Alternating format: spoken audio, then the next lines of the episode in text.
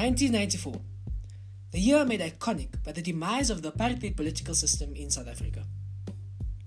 Of course, over 20 years on, its socio-economic legacy still lives on, and the racial divide in South Africa is still starkly visible. However, for all intents and purposes, apartheid as a political system is dead. South Africa, at least by democratic indexes of freedom of, freedom of speech, freedom of press, voting rights, and access to basic human rights, is a democracy further enhanced by our constitution, which of course strives to reach a non racial dispensation once the wrongs of the past and injustices are corrected. While apartheid is a South African word, which literally translates to separateness, it's not an isolated phenomenon. Unfortunately, there are still a few examples of apartheid states. Myanmar is one that comes to mind, in which an apartheid system has resulted in, a, in the genocide of Rohingya Muslims. Today, we will be focusing on Israel and Palestine.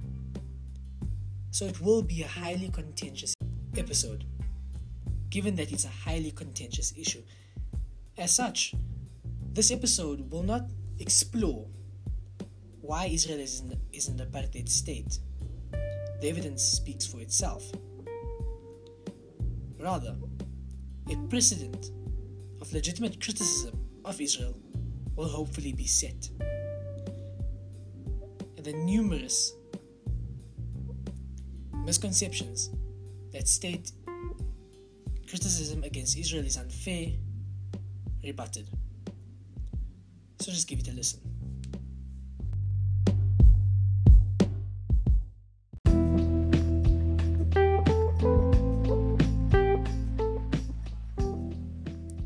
Anti Israel bias is unfair.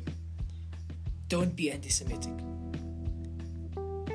This is a usual reaction when anyone dares criticize the alleged bastion of Judaism, when anyone dares suggest the Palestinian people deserve justice, and when anyone even suggests having discrimination based on ethnicity via solid walls and Jewish state laws is akin to apartheid.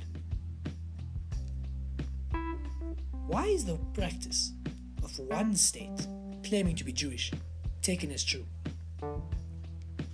Anyone can indeed lay claim to represent a religion, but why is Israel's claim not disputed? These discussions need to be had no matter your stance on the issue. If you cannot talk about it, you cannot progress.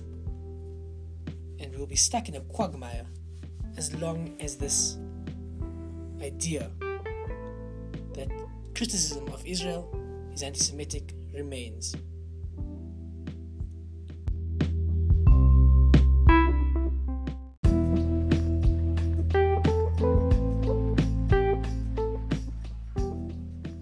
So, how do we progress in this dialogue? The realization that no country can represent any religion in entirety must be made. Saudi Arabia's woman oppressing, immigrant fearing policies do not represent Islam, contrary to popular opinion in some spheres. Nor that apartheid South Africa's racist laws represent Christianity, Catholic Christianity in particular, as they so claimed. Apartheid South Africa, that is. Now, it's no coincidence that Israel, Saudi Arabia, and South Africa all play the anti insert chosen religion card in support of a repressive regime. Playing this card is an old and tired tactic. Furthermore, no widely practiced religion, if any at all, call for discrimination and oppression Israel's practice is not Jewish practice. Israel's practice is just Israel's practice, or at least their own warped interpretation of Jewish practice.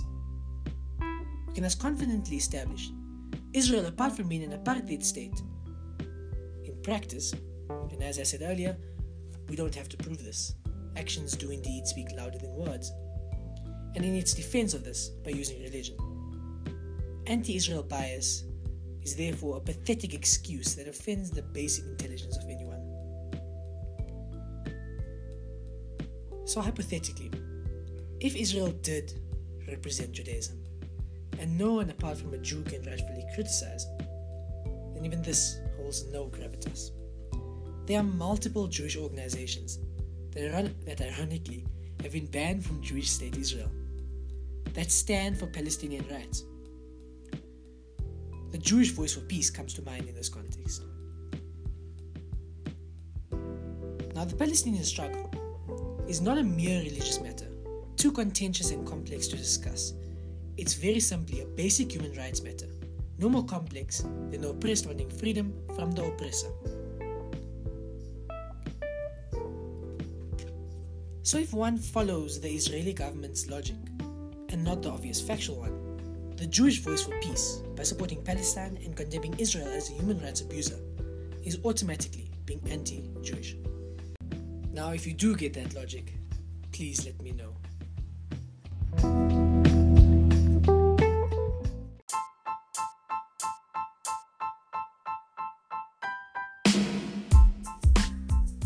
To conclude, to be anti Semitic is to find a particular characteristic of Jewish people from that stem an irrational and insensitive generalization.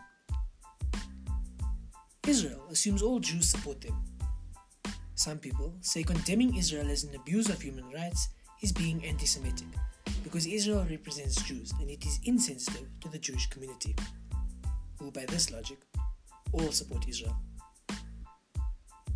Is assuming all Jews support a racist regime just because they are Jewish not anti Semitic in itself? Thanks for listening to That South African. If you agree or disagree, let us know on our on our Twitter at That African Pod. Direct message or just a tweet. Thank you very much for listening. We'll be back next time, hopefully, with more.